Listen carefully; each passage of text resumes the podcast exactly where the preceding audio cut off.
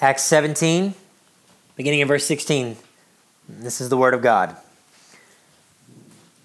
Now, while Paul was waiting for them at Athens, his spirit was provoked within him as he saw that the city was full of idols. So he reasoned in the synagogue with the Jews and the devout persons, and in the marketplace every day with those who happened to be there. Some of the Epicurean and Stoic philosophers also conversed with him. And some said, What does this babbler wish to say? Others said, He seems to be a preacher of foreign divinities, because he was preaching Jesus and the resurrection. And they took him and brought him to the Areopagus, saying, May we know what this new teaching is that you are presenting? For you bring some strange things to our ears. We wish to know, therefore, what these things mean. Now, all the Athenians and the foreigners who lived there would spend their time in nothing except telling or hearing something new. So, Paul, standing in the midst of the Areopagus, said, Men of Athens, I perceive that in every way you are very religious. For as I passed along and observed the objects of your worship, I found also an altar with this inscription To the unknown God. What therefore you worship as unknown, this I proclaim to you the God who made the world and everything in it, being Lord of heaven and earth does not live in temples made by man, nor is he served by human hands as though he needed anything, since he himself gives to all mankind life and breath and everything. And he made from one man every nation of mankind to live on all the face of the earth, having determined allotted periods and the boundaries of their dwelling place that they should seek God and perhaps feel their way toward Him and find Him. Yet He is actually not far from each one of us. For in Him we live and move and have our being, as even some of your own poets have said. For we are indeed His offspring. Being then God's offspring, we ought not to think that the divine being is like gold or silver or stone, an image formed by the art and imagination of man. The times of ignorance God overlooked. But now he commands all people everywhere to repent because he has fixed a day on which he will judge the world in righteousness by a man whom he has appointed. And of this he has given assurance to all by raising him from the dead. Now, when they heard of the resurrection of the dead, some mocked. But others said, We will hear you again about this. So Paul went out from their midst. But some men joined him and believed, among whom also were Dionysius the Areopagite, and a woman named Damaris, and others with them. And this is the word of God. Amen? Amen. May God write it on our hearts today that we may not sin against him. D.A. Carson tells the story of a missionary to India that he knew. He was good friends with this missionary. He knew him over like a 20 year period. The main work of the missionary to India was actually, while he was there, to it was, was equipping local Indian pastors in a seminary. He taught primarily in a seminary, but uh, Carson explains that he was a fervent, excited, uh, really, really strong evangelist and he, along with his work as seminary prof, would spend years in untold amounts of villages in India uh, sharing the gospel, teaching those who practice and followed Hinduism mainly that there is one God, one true God, that they should turn to, uh, Jesus Christ. He taught the exclusivity of the gospel. And Carson explains that this, this missionary for 12 years spent time in many villages And in that 12 year time, he saw a lot of converts. So a lot of, of, of Hinduist, uh, Hinduism uh, believing uh, Hindis, uh, Indian, uh, you know, people in India, come to faith in Christ. But in 12 years, he did not see any churches planted in the villages. This bothered the man. And just he kind of unpacked it more, but I just want to explain to you for a minute. You know, Hinduism, that's a that's a polytheistic, what we call a polytheistic religion. They worship not one God, but many gods. Many, many gods. They accept the idea of uh, pluralism, that, you know, there are multiple ways to get to, you know, an eternal kind of understanding. And they can be real guilty of this, another fancy term called syncretism, where basically it just means they can take what you say is the truth and kind of merge it into what they've known as the truth and kind of sync up with what you're saying. And so this missionary was setting out for over 10 years to really say you can't syncretize, you can't bring together who, who Jesus is to your multiple gods. You can't worship multiple gods. There is one God. It's A lot like what we just heard read, okay? And he did it for 12 years, but no churches were planted. And it bothered the missionary immensely so much so he came back one uh, one season of coming back, and Carson tells the story that that basically he had a, a bit of personal conviction, and he began to change his approach. And for the next three to seven years, and, and in the course of seven years, there were two churches that were planted. That's the end of this, this idea here. But he began instead, when he went to multiple villages, he only went to two villages. So in seven years, he spent time when he had it in two villages.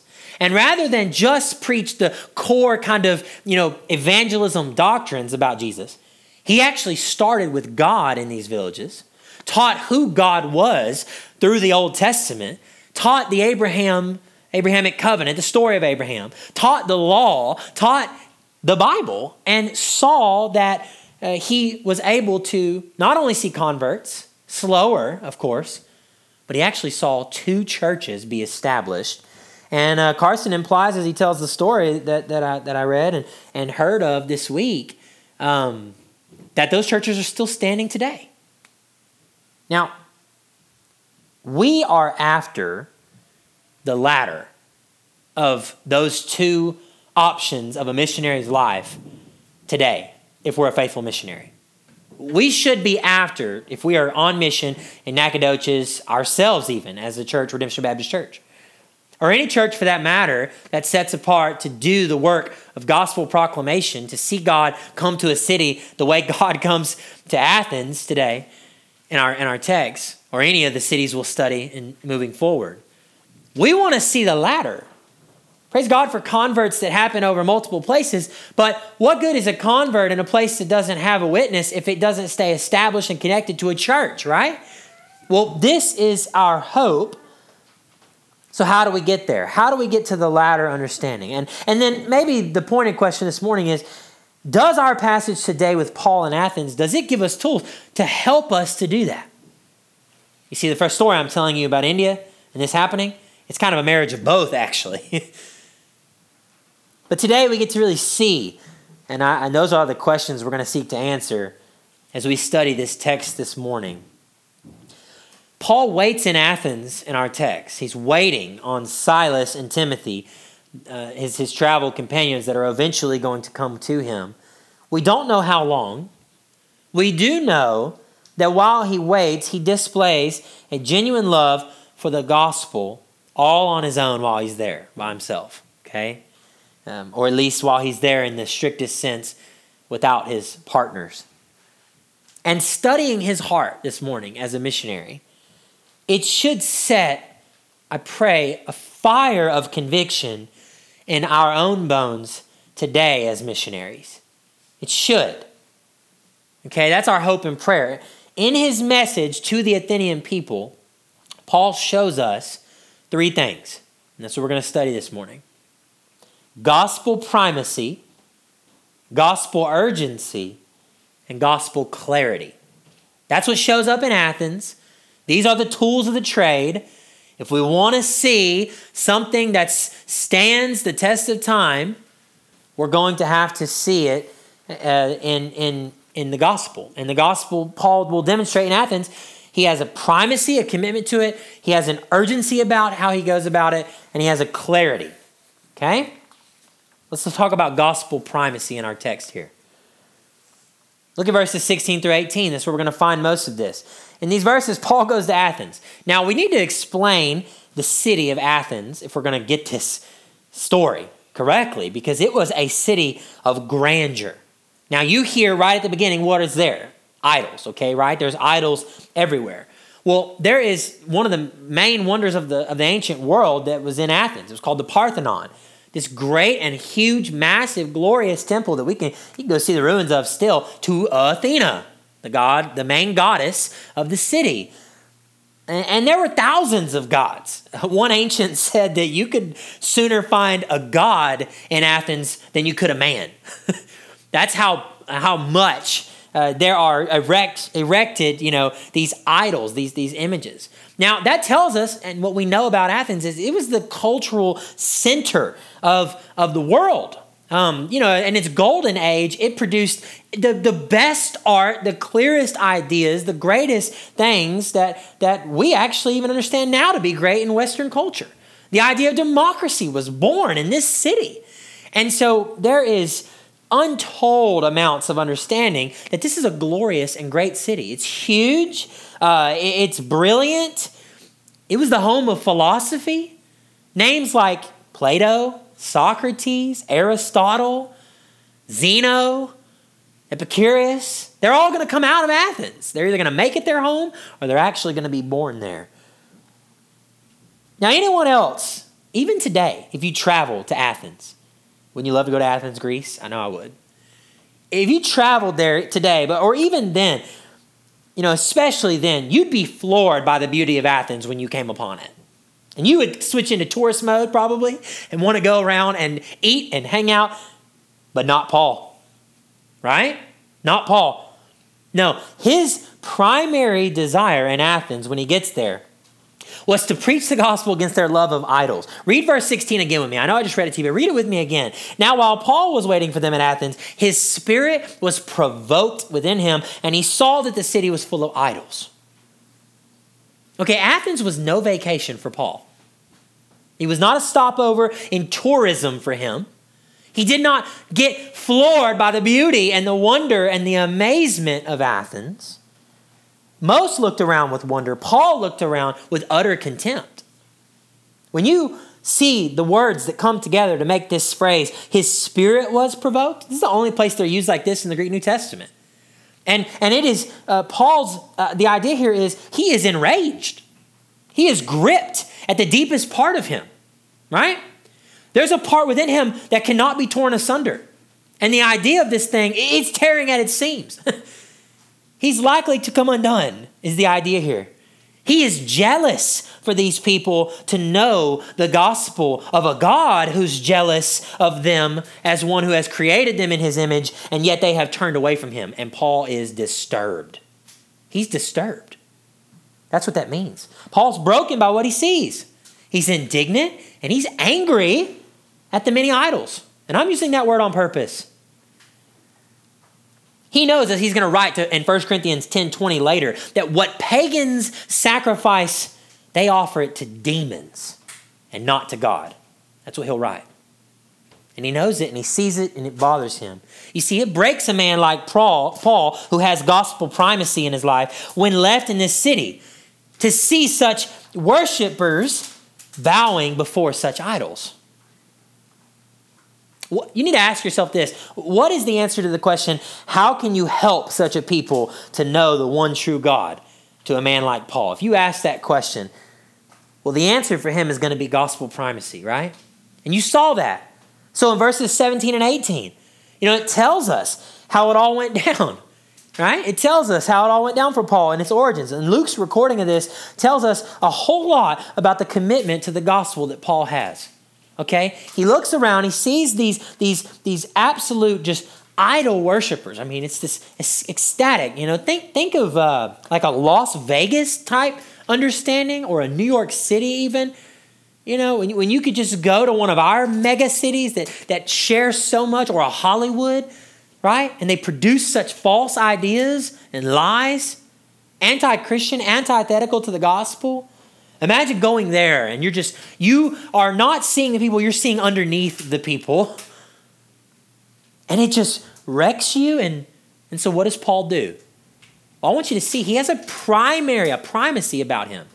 He doesn't go straight to the marketplace, and Luke makes it known. He does what? What does he do, guys? You remember last week? Remember what we keep saying about Paul? So he reasoned in the synagogue of the Jews.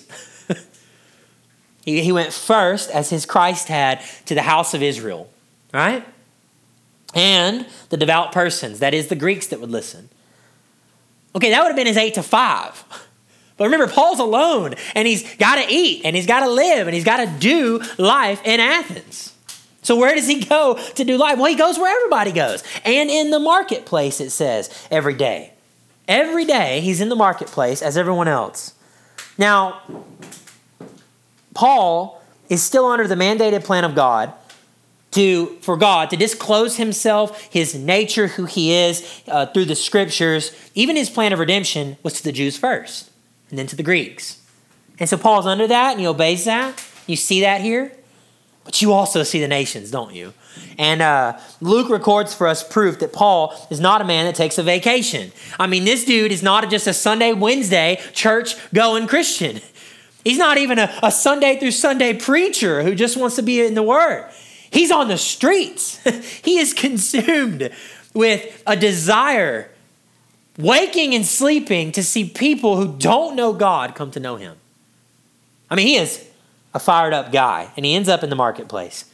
Now, we have to do some teaching, right? Because 17 and 18 are now talking about marketplaces and talking about Epicureans and Stoic philosophers. And if you're like me, you're like, uh, what in the world is this doing in my Bible and what does it mean? And uh, some of you have maybe studied these things, and maybe this will be a good reminder. But when the Bible is talking about the marketplace here, it's talking about the agora, okay? And, and we need to stop and explain this because we don't have we don't have anything like this today. We really don't. Um, you know, we don't have a marketplace like this because our technologies have really advanced us away from one another. We don't need to come together to do our laundry. We got laundry. We got technology right in our home to do our laundry, right? Unless, unless you're broke and you got to you got to go to the new one over on North Street, right? Uh, maybe I don't know. That's you got to have money to wash them there too, right? So it's not just about being poor. But regardless, like we don't come together a lot. Why? Our technology has done it. We don't come together for our news. We just do it on our on our phones, right? And we just pick our favorite conservative or liberal, you know, outlets. Well, when you're in the agora, you're going to be listening to a herald and the more conservative herald may be over there, and the other one may be over there, and you got to make up your mind. And you go with other people and you sit and listen to someone shouting out the headlines to you.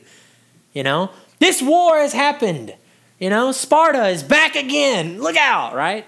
The Agora was a place not just of food, it's not just Walmart and, and what you need to buy, it's also the place of ideas. It's the place of, of, of religion. It's the place of, of merchants presenting what they have. Um, in this marketplace, you know, there's really not uh, an equivalent. And that's why it makes sense that you've got these, these philosophy schools that are there.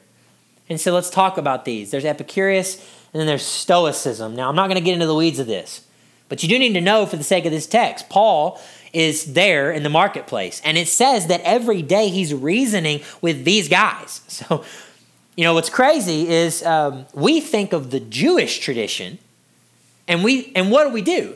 We have these assumptions, right? Judeo-Christian worldview has these assumptions that there is a God, the God, Yahweh, right? And even when Paul goes to the synagogues, he's trying to pick up on those old ideas that they've been studying. They're true. And he's trying to, you know, convince them.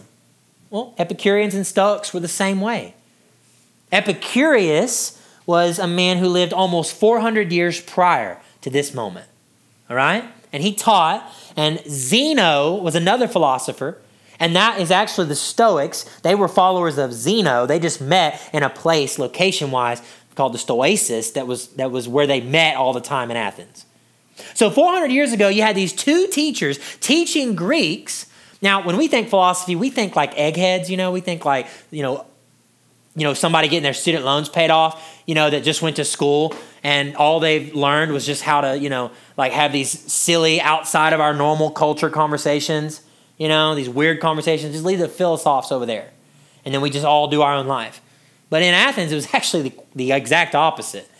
Uh, Plato had come along and revived, uh, and, and Socrates and, and Aristotle eventually disagreeing, but had revived this idea of like, put, put the big questions in the center of your life and then live around them.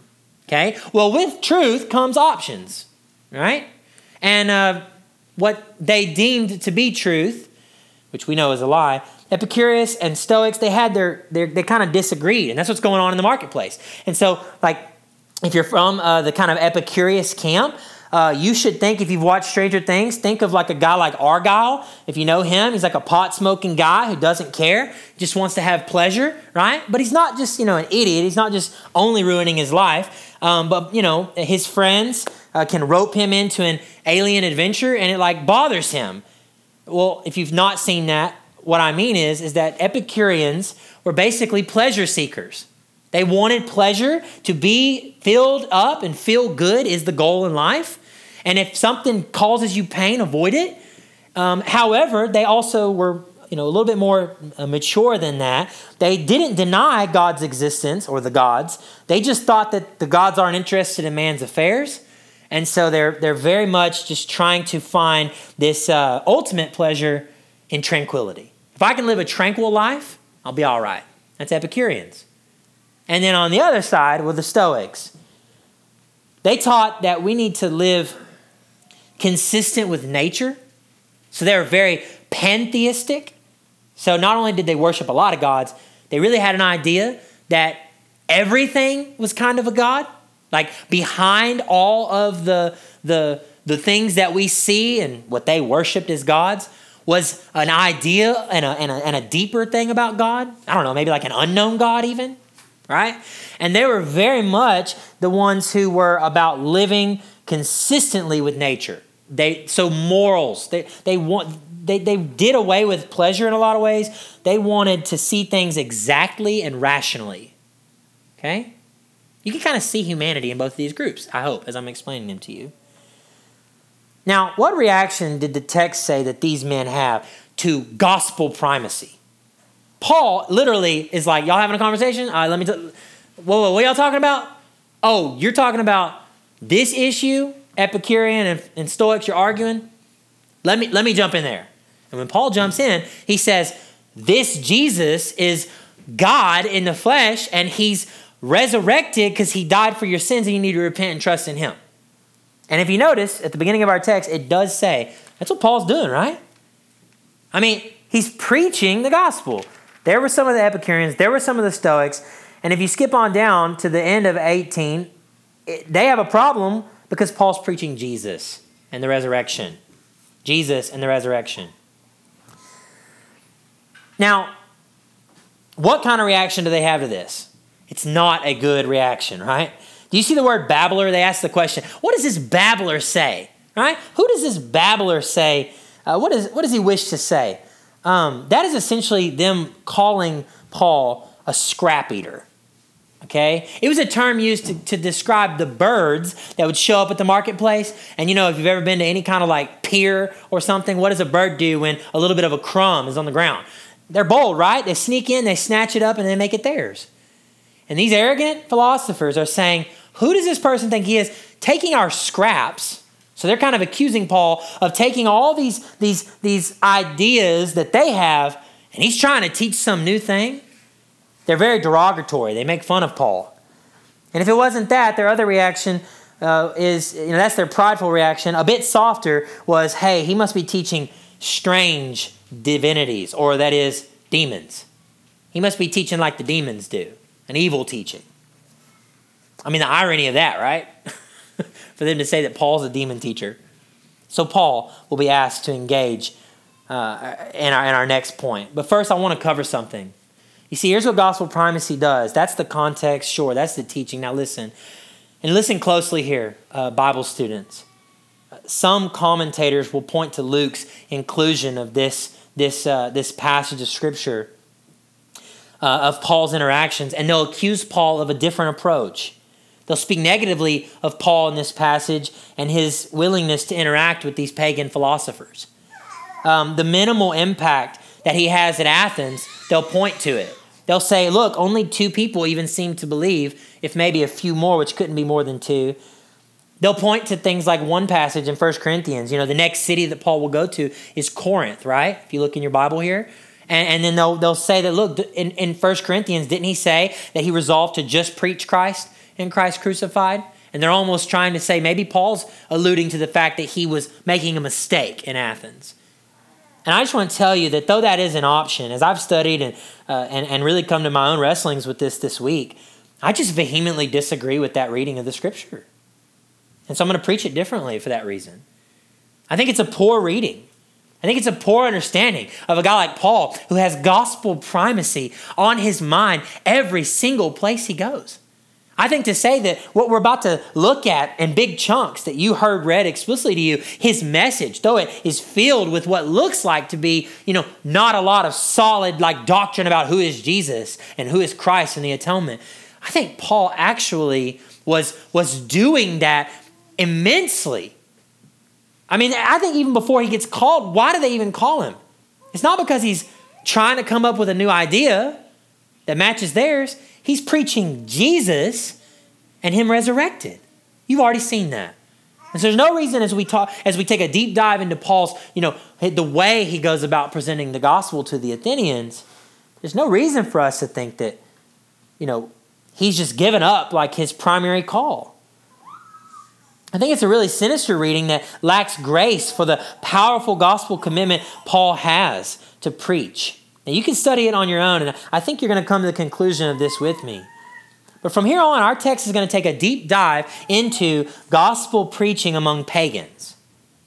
And Paul will display his incredible talent and gift for sharing the gospel with people that are really heathen. You know, people that are absolutely separated from any presupposition, any pre-thought, any, any helpful thought about God. Okay, he's not in, the, uh, in Jerusalem. He's not in the synagogue. He's the people who have, by God's sovereignty, been entirely cut out from the promises of God in all their existence and in many, many more existences prior to them. And so he's different, but I want you to notice in closing this first point what you may have missed. Paul did start in the synagogue as he was commanded by our Lord's example. Paul, in his spare time, took no time off. Right? I mean, if you're looking for an equivalent, be in the church, right? Be a disciple. Plug into your church covenant. Love God among other Christians. Love them well, right? Eh, serve them. Like, be first, right? Especially, it says, to the household of the saints. Like, be the first one there to be with God's people. Commune, fellowship. What is that hot fire of fellowship going to do to you, though? Because if that hot fire of Christian fellowship is not leaving you, maybe tired at the end of it, tired at the end of your workday, maybe, but if it isn't in that exhaustion, in that difficulty, got you hopeful on the on the edge of Paul's steps to the agora, you need to think twice about your religion, my friend.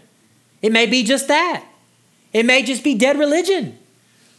Paul gives an example here of what a, what a Christian must do. He goes first to be fed and to feed others. Now, he's called to the first, this is the latter, right? But he's also called to the first. Don't you believe Paul was worshiping when they did the things that he wasn't responsible for in the synagogue? I do. I bet he, when he heard, read the psalm or the scroll of Isaiah before he himself was asked to teach in the synagogue and then brought the gospel forward, I bet he was being filled up. But Paul takes his nurturement and he says, Let me break it into a thousand pieces to feed a few. And he does, man. So I think it, the text here says, yeah, he started in the synagogue, but in his spare time, he was preaching Jesus and the resurrection among pagans. He goes out there knowing, I'm not going to get fed anything. I, I, probably just bored y'all to tears with Epicurus and, and, and, you know, Zeno and their teachings. Imagine Paul. I mean, having to sit there. And for him, it's not like, oh, for him, it's like, I cannot wait edge of his seat, right? He's waiting for the Epicurean to finish his discourse on pleasure. So he can say, I have a question for you. What does man get if he gains the whole world, but he loses his soul? Now, we don't have in text that Paul asks that, but you know who asked that question? Jesus did. And so I just imagine, and I'm sure you can with me, Paul gets to this invitation we get, and it's because of his commitment to be willing to do both. We shouldn't look with, you know, disdain. Now, before we move on, let me say a few things that should really move us to action as we study this text today. If you're a believer in Christ today, you should be as moved as Paul when you look out in our world today. You should be as disturbed as Paul was when he came into Athens. You know, for a long time, evangelism in North America, we've made a lot of assumptions that lost people know God as we know God. I mean, eh, when I got trained in evangelism at our seminary, and I love it, I love the stuff we got trained in. I, what we're training in right now still assumes that I can come to someone on the street and just pick up and get them to Jesus, his life, his death, his burial, his resurrection, and the full atonement they have will they place their faith in him. And it assumes that that person knows who Yahweh is, who God is. That could be a dangerous assumption. Now, I'm not trying to condemn like evangelistic methods that make a primary aspect of the saving power of the gospel. But like that missionary in India, do you want to spin your wheels for 12 years seeing converts that do profess faith and are baptized and trust Jesus, but then they, they, don't, they don't stay with the church? No church exists for them? That kind of evangelism is a wash. And it's not the biblical evangelism.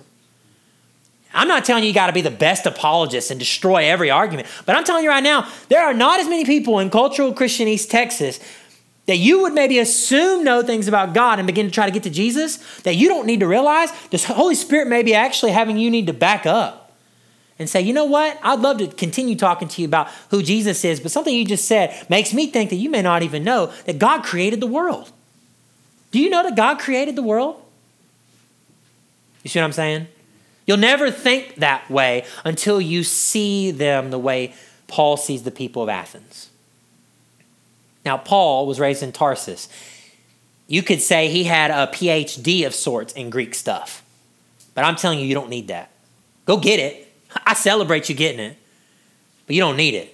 Because what Paul had, you do have if you're born again. You have the Holy Spirit.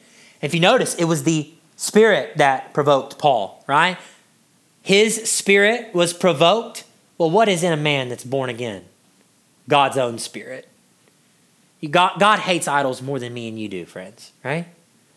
So I'm just telling you, get a heart like Paul, where you can see people and it breaks your heart. I mean, some Christians think the, that the opposite of love is hate.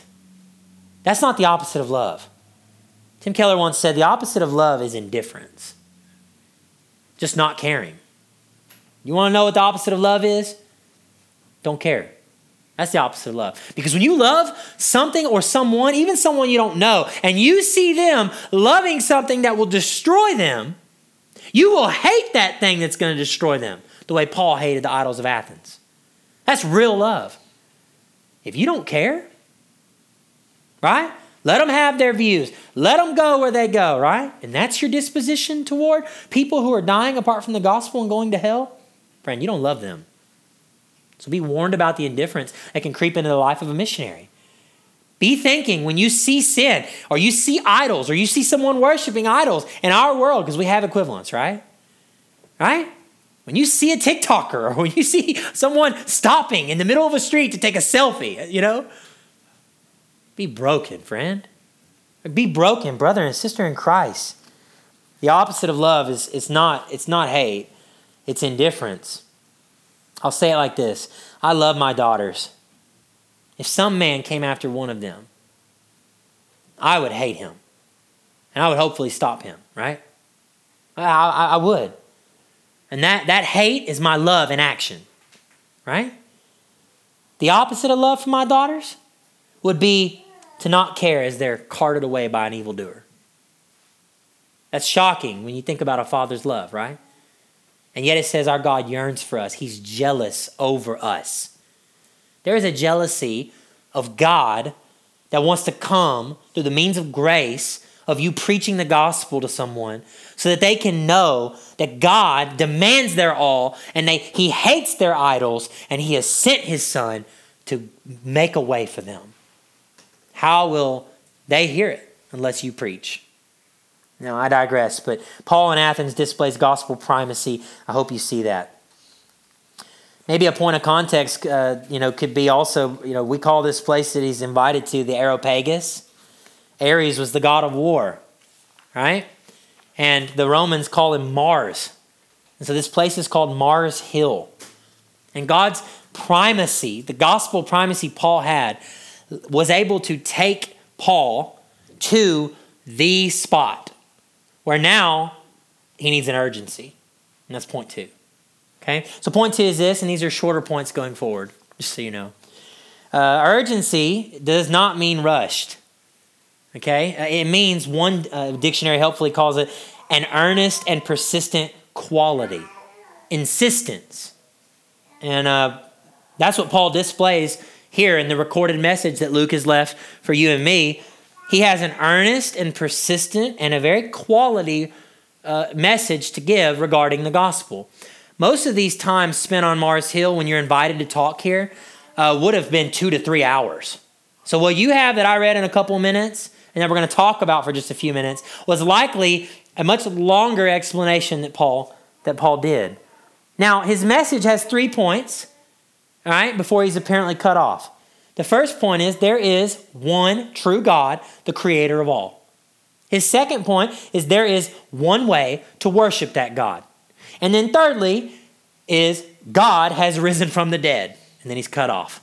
That's all of his message in the next verses that you see printed after uh, verse 18 and 19 when he's invited in to spend time uh, after 20, 20, 21. Now, the first point we need to see there is one true God. Notice Paul's approach when he comes to these pagan ideas. And he has to, the gospel primacy has landed him there. This isn't a place where they would come together and think Supreme Court. Because at one time in Athens, it was like that. They would decide massive, massive decisions. They would bring criminal trials there as well, and they would try murderers or traitors to the state. They would do those things in this group, but they would also listen to ideas. And this time, only this time, it seems like Paul's not there to be criminalized. He's there to be mocked, actually, and investigated. Because is he teaching something weird? And you know, did you hear when I read in verse 21? The Athenians, they're, they're the worst, right? They're the people who are always wanting something new. So like they they're never okay with like what's old. They always want what's something new. Right? Keeping up with the Joneses, right? I mean it's easy to fall into this trap, you know? And that's what they're doing. But notice Paul's approach. When he goes to tell them there's one true God and he's the creator of all things, he does it in a way that he's not angry. Right? All Paul's anger is privately told to us and within him. Do you notice that? I mean, he's, he's righteously indignant. He's gripped with a hatred for idols. And he speaks in such a way here that is very respectful. And he starts not in a deceptive or a condescending way, he does it in a winsome way. Now, you need to see, Paul knows what's called their presuppositions. If you're taking notes, you should write down the word presuppositions. You see, that's the idea that they live and think by, by sometimes something that they don't even know. They have a proclivity to think a certain way, and Paul is interacting with the way that they think. He approaches them in a persuasive way. He's not like a bull in a china shop, right? He, he's, and this is super important when sharing. Even if you don't know what someone believes, better to have a spirit about you of, of care and concern for what they believe, right? So that you can reveal to them that your concern for them is, uh, you know, much more severe than they realize. And so, though this first point that he gives is his longest, it's actually the simplest to comprehend. These Athenians, they have it wrong when they worship all these gods, right? They have it wrong and are even worried that they've missed one. You know, that's this altar to an unknown God. You know, it's, it's this deep paranoia that Paul points to in them that they feel as though they must worship something. And Paul's trying to show them, you've erred in this way. You worship creation rather than the creator. That's the, the root of what he's trying to say as he talks about their this long way of, of pointing out to them what they think. Now, verse 27, the, the latter half of it says that, you know, Paul was telling them, this God, yet he is actually not far from each one of us, for, and then he says, in him we live and move and have our being, as even some of your own poets have said, for we are indeed his offspring. Okay, well, that that really concluded Paul's first point. But did you notice how he just conclude, concluded the point? He didn't quote scripture. I mean, he has before, right? When he's in the Jews in the synagogues. What's he telling the Jews? This is what Joel said. This is what Amos said. This is what the prophet Habakkuk meant. This is what it means to, right? But he doesn't have anything like that to build on here. And so, what does Paul do in hopes to get these people to the scriptures? He quotes their people to them, to them. He quotes their own poets. Now, this is pretty interesting. Here we have a born again Christian missionary quoting pagan, secular, not true philosophers. And yet he's showing even your own philosophers are grasping with what they have at something that I'm here to tell you is a real thing the God who created all things. Now, how did he find that? Well, he either heard it in the time that he had spent in the marketplace, or more than likely, most scholars agree, he's studying these things. Paul has, in his devotedness to Scripture, has also been enough of a nuanced person of a human to understand and spend time with the arts, with the, the, the modern vernacular. Now, you must be careful here, right? You must be careful Paul only studies the pagans as far as he can understand where they are basically trying to arrive at a truth about God and then robbing it, taking it from God. And he never goes past that. But anyway, it brings us into our, his second point that there's only one way to worship God. He brings out, hey, look, you, you know, his urgency, his carefulness says there's a one true God, creator of all. And now he brings them to see that they need to understand how they're interacting with him. You notice how Paul explains who God is as a creator to them, right? And then his second point, what does he do? He launches into what they should not do. You notice that? Look, look at it with me. Okay, he's finishing up there in 28, right? Quoting them. In God, in, in what in God you move and you have your being. Indeed, you're his offspring. 29. Being then God's offspring, we ought not to think. You see that? What does that sound like? Creation and then what you shouldn't do. That sounds like the Pentateuch. That sounds like Genesis. God created it all, has a beautiful plan. He'll work evil for good, even. See Joseph. Oh no, evil's still being worked, Exodus. But what comes out of all of this deep, dark enslavement? Law. You shall have no other gods before me. You shall not bow down to an idol. You shall keep my Sabbath. You shall honor your father and mother. You shall not murder. You shall not steal. You shall not commit adultery. You shall not covet. That's the way the canon of Scripture unfolded, right? Creation and law don't do. So you know what to do, right? Even in Paul's understanding here, do you feel the Bible in this in this talk? You should. And that's what Paul's point is. He's trying to show them on terms they understand you understand him to be this creator God. You have his being him. I tell you, you shall not. And what does Paul say? Let's finish it for him. Being then God's offspring, we ought not to think that the divine being is like or likened unto what? Gold or silver or stone. So he's not like the Parthenon, and he's not like the god to Dionysus, the god of wine, and he's not the right? He's not like silver and gold and, and what you hold in your pocket and worship. No, no, no. He's not like that. Don't approach him in that way. Ligon Duncan once wrote, There's two ways to commit idolatry. Quote, you can worship something other than the one true God. That's way one. There is another way as well. You can worship the one true God by some other means than those that he has appointed. Paul's after both here in Athens. The one way Paul preaches urgently is repentance. Let's just read him here and leave the words of Scripture with, with, with us for the explanation. Look at verse 30 and 31 again. At this point now, he says very explicitly, the times of ignorance God overlooked, but now, now he commands all people everywhere to repent because he has fixed a day on which he will judge the world in righteousness by a man whom he has appointed. Now there's no mistaking Paul's words here, is there? He's not vague. The gospel's not vague. See, there is a fixed, appointed time for all of us to be judged by God. Okay? And, and he says God's overlooking in previous ignorant times. You see that in your Bible, right? God overlooked the ignorance. Does not mean that God was saving everybody. That's not what that means. It is not speaking positively about past disobedience.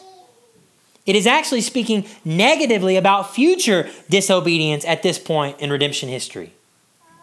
In other words, if, God's ju- if God judged those in the past for their failure to trust Him by faith to provide a future Redeemer, Paul's showing up saying, How much more will He judge those who fail to trust Him now when He has provided that Redeemer? Do you, do you see this? This explains the, the, the discontinuities we see between Old and New Covenant. They find all their hope in Jesus, no doubt. But how much more if you have Christ incarnate, Christ has walked the earth, Christ has lived, Christ has died, Christ has risen, Christ has ascended, Christ will come. How much more do we, Athenians, you, how much more are you accountable to your idol worship? God commands now, He commands every one of us to repent. Why? Because He's fixed a day. He's fixed a day, the day of reckoning. That's the purpose of Paul's second point to get underneath the Athenian idol uh, worship and expose it for what it is. Their worship of idols is fodder for the fires of eternal hell. That's what it is. And they need to repent. They need a full 180 degree, stolen from the Greek terms, by the way, stolen from the war that they would have understood as having been conquered. They need repentance, an about face, a 180 degree relationship change with what they think is God. It's not. And that is the purpose of Paul here. He is provoking the just judge. He's laying God down on the table between Epicurus and Stoicism and saying, You're all wrong. This is God. Now, we can really learn a lot from Paul's urgency to help us in our evangelism. So, before we kind of conclude, let me just encourage you. Paul had a patient urgency. Did you notice that? I mean, yeah, I'm preaching fire and brimstone with them here at the end. But like that's his shorter point that Luke leaves. Instead, we got all these verses where he's like interacting with them, he's quoting them, he's giving them this long. Pa- Do you see the patience? Oh, friend, know your Bible better. Do you see the patience of God? Thousands of years, risings and fallings of nations and peoples, to at the right time he sends his son. Oh, the patience of God. A good evangelist is a patient evangelist. Paul is patient with these people. Most of our current day approaches to evangelism demand casting the pearl of the gospel truths before someone very quickly. You know, Jesus warned against that. Now, granted, it's a, an indictment on the, the Gentile woman who is bothering him while he's walking around. But, but Jesus said, Why would I give a pearl to swine? In other words, like, like you know, why, why would you give justification by faith alone and the deep understandings of like substitutionary atonement and the fact that you can live every life, right? Why would you only give that to someone you have little to no relationship with, you spend no time with, you haven't thought about what they think about? You just want to download your outline on them and turn around and walk away in hopes that those core truths that they'll put their, they'll accept Jesus in their heart, right? Or maybe they'll get saved, you know, right then and now, I'm not, I'm not here to just bash, you know, today's, you know, modern evangelism movements, but, but friends, have we forgot the patience of God? I'm asking me that because we can learn a lot from, there's some great stuff here. If someone has absolutely no reality of who God the Father is, are we going to be able to help them to, are they going to, you know, maybe an instant moment that you would evangelize them? Are they going to come to the full knowledge of a father then that it's the right thing that he kill his own son for enemies? I don't know. I guarantee you this if we're impatient, we won't get the answer. But if we're patient at the right time, we will share the gospel. Now, let me caveat by saying oftentimes the teaching of why we can benefit from Paul's urgency, it's also not good for us because we just don't share the gospel at all. so if you got to start somewhere and it's only to pick up and go tell someone that Jesus is God, he died, he rose again, and one day he's coming back, hear me, friend, keep doing that and grow in that. But I think as you grow in it, you're going to run into more Athenians you're going to be able to see better and you're going to see idols better. And your God, because He loves you, He's going to put you in more places where you get to do a little bit more. Not less, never less, but certainly more. So I think as evangelists, we got to grow in our patience. People today are a lot like the people of Athens, right? They're pluralistic, even in even in our area, right? They're like, yeah, okay, give me Jesus. Give me a little bit of Roman Catholicism. Give me some easy believism. Give me a little bit of this, right? We're all in this together, right? Coexist, right? We're all moving eventually the same way. Let's let's go out there and say, look, yeah, people are groping, like Paul said, right? We were we were all kind of looking for a way, but I tell you, there is one God who has shown up and said, "This is the way, the truth, and the life." That's where Paul goes. Anyway, Paul was willing to interact, read pagan philosophers. Is there any application for us here? You know, we cannot conclude that Paul endured the evil that's associated with them. So don't try to justify R rated or X rated material in the name of evangelism out of this sermon, all right? Don't be so foolish. But man, you, you can read and know the lies of the enemy, right? You can read and know the lies of the enemy of the age generally, as Paul did, so that when you come to them with, with the gospel, right? And they want to say, I don't need your gospel. Or maybe they say, Oh, yeah, I need your gospel in addition to my. You can say, Hold on, that's not the gospel. That's not the gospel. Yeah, I understand that you think Buddhism, you know, offers this hope. But but but do you understand though that like there's no hope in that? This is the real hope. You know, I understand you you say your agnosticism is a grasp of God, you know, but just nothing explicitly made. Don't you know it's just better to have hope in explicits? Like here is here is a, a Jesus you can touch and hold and spend time with. Does that make sense? There's a lot we can learn. That's point two. Last point. Paul shows up in Athens, gospel primacy. He has a gospel urgency. Let's conclude by seeing his gospel clarity. The content of gospel clarity here is simple the resurrection. you want to know what Paul was very clear about? Notice the final point of his sermon at Mars Hill that we didn't cover in point two. You remember what I said? Right? There is a God. Don't worship him wrong. And now he says, God has risen from the dead. And this one gets cut short. well, now we can cover it because Paul's essentially cut off. I mean, he's essentially stopped here, but let's see and understand this together. In verse 31 again through 34, look with me. 31 says, Because he has fixed a day on which he will judge the world in righteousness by a man whom he has appointed. And of this he has given assurance to all by raising him from the dead. Last point. Now, what happens? Look at 32. Now, when they heard of the resurrection of the dead, some mocked. And the some is really a, a wrong word. Majority is what it should be. Most mocked. Others said, We'll hear you, hear you again about this. To which you may ask of the text, Well, where's the rest of that at? Well, Luke doesn't record it. You know why? Because it didn't go over well. It didn't go over well. What, what did happen? Uh, 34. But some, that's, that's right, men joined him and believed, among whom also were one of the leaders of this group that's investigating him. Okay, one of the members of the of the uh, the Areopagus, uh, Dionysius, uh, which is awesome. His name is literally like named after the god of like wine and, and fertility and pleasure and parties. Uh, so this guy gets saved. Praise God for that. And a woman named Damaris. She must have been a woman of high standing and then some and others with him. That couldn't be more than two. So Paul sees about four, maybe, people that come out of this time spent there. Okay, so Paul could have gone any direction with these people, right? Why the resurrection? Well, friends, listen, I think Paul shows gospel clarity here. Another reason why I don't think he's making a mistake. One thing we did not cover earlier is that the Epicureans and the Stoic philosophers both agree on one thing despite their hate for one another. The one thing they both agree on is that you have this life to do things and you have nothing beyond it. They did. They dismissed in their own way, with their own nuances, any weight on the eternality of a soul. They just did away with it. They just they, didn't care. Epicurus, pleasure, you live for this life. Stoics, you live for this life. This was something they agreed on. And Oh, the wisdom of God. They both agree that with this life, that we have it and that's it. They do not believe in a bodily resurrection. They don't take seriously a conscientious afterlife. So if there's anything about the gospel message that they would easily be offended by and easily reject it as foolish, it's going to be the resurrection. So why in the world is the one thing that Paul is going to hold out to them as his main point the resurrection? Now, what's up with that? Is Paul just being a jerk here? He knows what'll get a row out of him. No, friend, here's what he's doing he's preaching the gospel. You see, gospel primacy that leads to gospel urgency, it gives gospel clarity. And if there's one thing that Paul can emphasize to offend these brothers and sisters, only two of them that proved to be that. But if there's anything that's going to really get them, it's going to be can they, can they get the resurrection?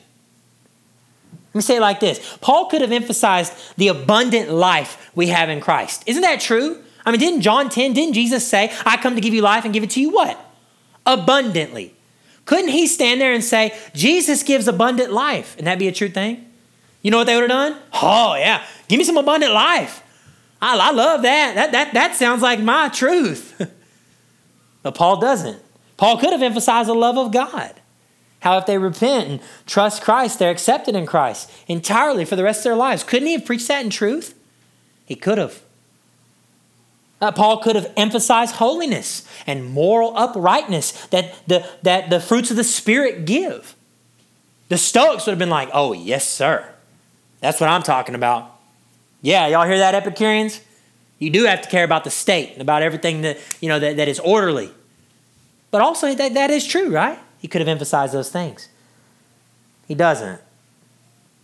I mean, he could have done any number of gospel realities, but he chose that which he knew they would struggle with the most. Also, that which is the core teaching of the New Testament church. The church, and we've seen it, right? In Acts, what's their number one message? He was dead. He's not. We saw it. Get, let it give you hope, right? And, and, and so Paul, sticking true to what he should do, as a gospel preacher, but especially now as a discerning gospel preacher. You know, it reminds me of Jesus. When, when a rich young ruler came to Jesus and he had done everything, what did Jesus tell him? Go and sell all your possessions, give them to the poor, and then come follow me. Now, why didn't he tell that guy about the resurrection? You want to know why? You know what the main idol of that guy's life was? It was producing in him? Love for riches. He loved riches more than anything else. And it says, sadly, he turned and walked away from Jesus and he continued to follow him no more. What's Jesus doing? Going after the main idol, right? I think Paul is, you know, willing to have a hard conversation. It, it, to me, it's often no secret to, to, to us when we evangelize someone what will most offend them about the gospel message. It doesn't, it doesn't become a secret. If you meet someone and they don't know Jesus and they love their sin and they love a specific sin, eventually, as you guys cross the gospel presentation together over time, as you win them and you're as winsome as you can, eventually you will have to look at them and say, You cannot love that sin and love Jesus. And what offends them in that moment? Is it you? No. It's gospel clarity, right? And Paul brings forth, I mean, imagine the pressure of this moment. If he has any worldly ambitions to be anyone in the current, like, vogue world, he should not teach the resurrection. And what is he there for? He's there to declare Jesus was dead and now he's not. And he will raise up on the last day all who put their faith in him. Now, we, did, we didn't get to even get there. they hear resurrection, they're just like, not interested. You know, who is this fool? And some mocked him. Oh, but others believe. Some takeaways be bold in your presenting the gospel. Trust that the truth spoken in love is the truth. It's the truth. Paul has loved these Athenian leaders well. He's been respectful, he's met them where they are, and now if they dismiss him, so be it. Why? Because he shared the truth with them. Gospel clarity gives Paul hope to walk away from here with his head hung high. It should give us great hope that God clearly had a plan for a few of these to accept. But I imagine likely discourages, uh, you know, discouragements could have abounded. But they didn't. History tells us, to our knowledge, there's no church in Athens that is planted and established and flourishing until records say 5th or 6th century AD.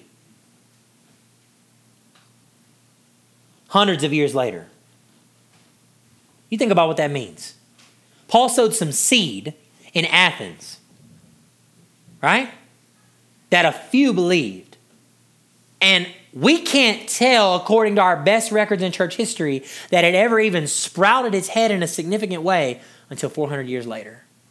Long after Dionysius, the Areopagite, long after uh, our sister in Christ, Damaris, lived. They done died. And now a church is established. But someone stood up in the midst of that city with gospel primacy, a gospel urgency, and gospel clarity. And they trusted God. And for some unknown reason to us, the good news needed to hold off for a while in Athens until it didn't. And then it absolutely, by all accounts, was a city that eventually became reached. Now, today, it's back to being an unreached city, but full of idols still. For some, it was good news. For most, it was a huge turnoff. Uh, we, you know, we'll hear him again, but we don't even get that record. So, in this silent conclusion of this first missionary journey to Athens, the seed of the gospel is laid, and Paul moves on. My question to you is Have you seen and have you harvested yourself some valuable lessons here? If you be not in Christ, there is one lesson for you to harvest. Like a seed that goes in the ground and it dies into itself and then it comes forth as something new. So Christ was laid in a tomb after he purchased for his people on the cross, atoning for their sins. Jesus, the perfect substitution, died in their place, was laid in a grave Jesus, who existed from all of eternity past, incarnate in the virgin's birth, living a perfect life, that Jesus, bleeding, dying on the cross, atoning, was laid in a tomb, just like a seed is laid in the ground. And yet from it, God burst him forth. The earth could not contain that seed, and Jesus, sprouted in resurrection glory, declares his power over all things. And now, right now, sways a scepter. He sits at the right hand of God. He's ascended. One day he'll come back. If you are not a Christian, this is the one harvest for you. Be an Athenian with ears to hear today. Hear this repent. God commands all men and women today to repent and believe the gospel. So let's all harvest that one. But secondly, I've tried to give you many ways, but do you see the invaluable nature of a message like this? Of an example like this? I mean, can you think of your agora today? What does your marketplace look like, brother and sister in Christ? Are you in it? Are you shaking the reeds?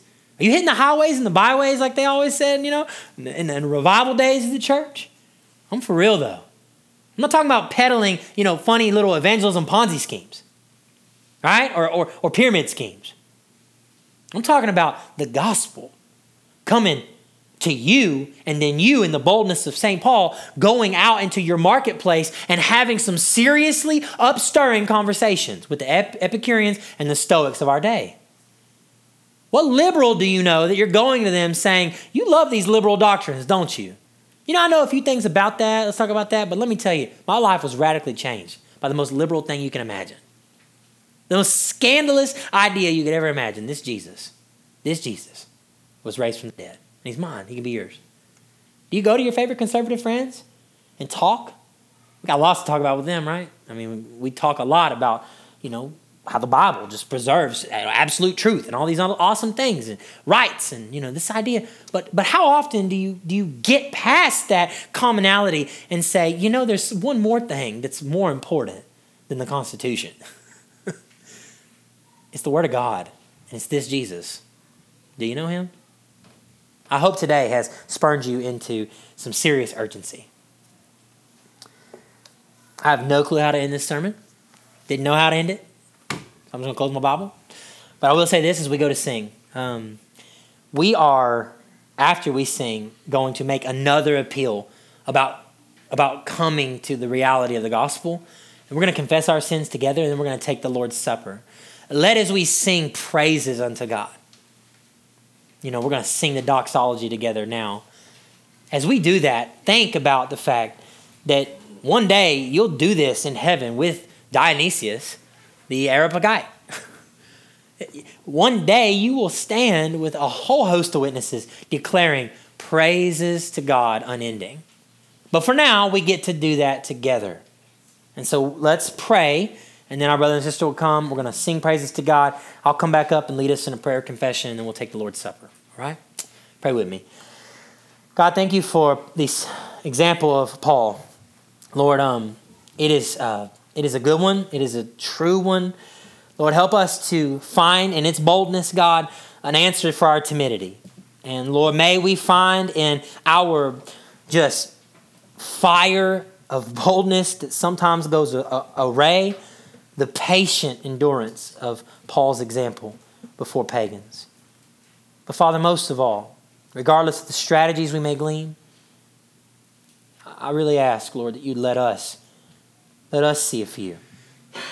Lord, let us see some who were once enemies, estranged like us, but now trust in Jesus. We would celebrate along with Paul for the few. And so, God, we pray that you would use our witness, use our example, use our understanding of the way the lost secular mind thinks. Lord, use it in your own good care and providence, God, for your own glory's sake. Use it, Lord, to save to the uttermost. As we reflect on what it means to be saved, what we've been saved from, Lord, help us to give you all the praise. It's in Jesus' name we pray. Amen.